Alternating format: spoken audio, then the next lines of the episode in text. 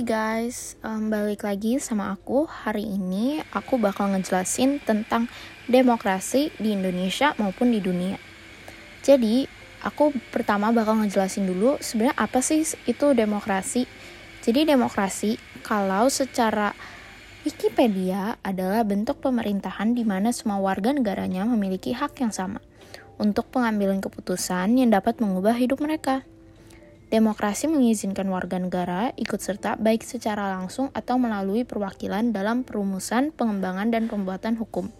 Dan bukan cuma ini aja, masih banyak lagi contoh-contoh kelakuan yang dapat dikategorikan sebagai demokrasi. Jadi aku sekarang bakal ngejelasin sistem demokrasi di Indonesia, di mana eh, apakah sudah berjalan dengan baik dinilai sama publik secara fakta dan secara survei. Jadi, secara survei, demokrasi di Indonesia sudah dinilai baik oleh para publik. Um, jadi, tingkatnya kepercayaan um, demokrasi di Indonesia itu sudah 95%. Uh, jadi, uh, 56,4 persennya publik merasakan puas dengan jalannya demokrasi di Indonesia saat ini.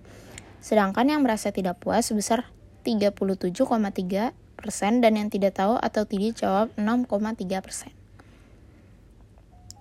Jadi sebenarnya ada lima alasan kenapa publik puas kayak sama demokrasi di Indonesia saat ini. Pertama, kita memiliki kebebasan untuk memiliki pemimpin. Hmm, seperti pada biasanya suka ada pemilu, itu udah termasuk demokrasi. Terus juga ada melahirkan pemimpin sesuai keinginan masyarakat. Sesuai dengan hati nurani, sistem demokrasi terlaksana dengan aman, serta adanya perubahan yang lebih baik. Kalau menurut aku sendiri, demokrasi di Indonesia bisa dibilang sudah cukup baik walaupun masih memiliki hal-hal yang dapat ditingkatkan.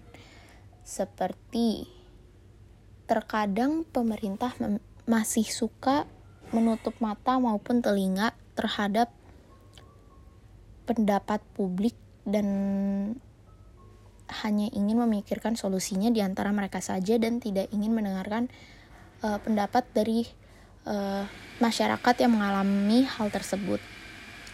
Sedangkan untuk di dunia pada saat ini kalau saya lihat menurut saya pribadi menurut saya hal ini sudah tercapai walaupun masih ada beberapa hal yang dapat ditingkatkan sama seperti tadi.